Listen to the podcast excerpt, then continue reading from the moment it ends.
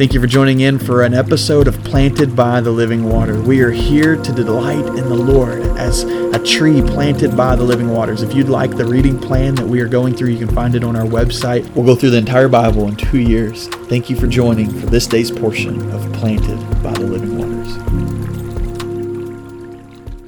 Hebrews chapter 1 and 2 um, introduces us to where the author's taken us um, in the book of Hebrews. As you're going through, you get to see Jesus as the high priest, and we get to see all the shadows of the Old Testament pointing to Jesus. This book is um, really awesome. It's it's a book written to the Hebrew people, to the Jewish people. So there's a lot of Jewish context in this. We don't know who wrote the book, um, but we do know that it is used um, in a mighty way for God to reveal His gospel to us through um, the whole story, the whole book, the whole scripture, all of the Bible, um, we get to see fulfilled in Christ. So, Hebrews 1, the first verse of chapter 1 says, Long ago God spoke to our ancestors by the prophets at different times and in different ways. In these last days he has spoken to us by his Son. God has appointed him heir of all things and made the universe through him. The Son is the radiance of God's glory and the exact expression of his nature, sustaining all things by his powerful word after making purification for sins.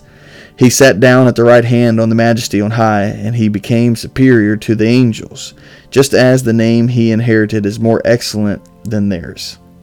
And so then he goes on this poem about being superior to the angels, and then even saying that the angels are not, um, uh, that the angels long for what we have in Christ, salvation, uh, later on. And, and I love this this passage um, because it reminds us of, of the way God speaks. It says, Long ago, God spoke in many ways and in different times, um, and through prophets, through um, burning bushes, through angels, through all that He used to speak. He says, But in these last days, He's spoken to us by the Son.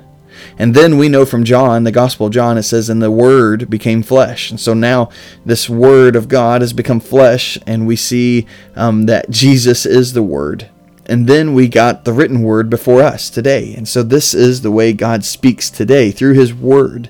And um, we see this powerful uh, example of, of just God's sufficient way of, of revealing himself to us and letting us know his plans, his purposes, his ways. And it's by his, his word spoke to us.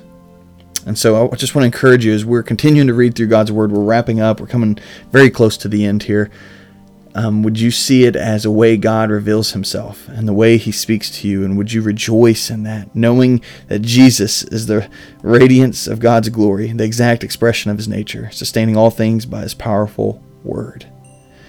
Father, we love you. We thank you for Christ. We thank you for the way you speak to us, Lord. We thank you for the way that you um, show us your glory through Jesus Christ.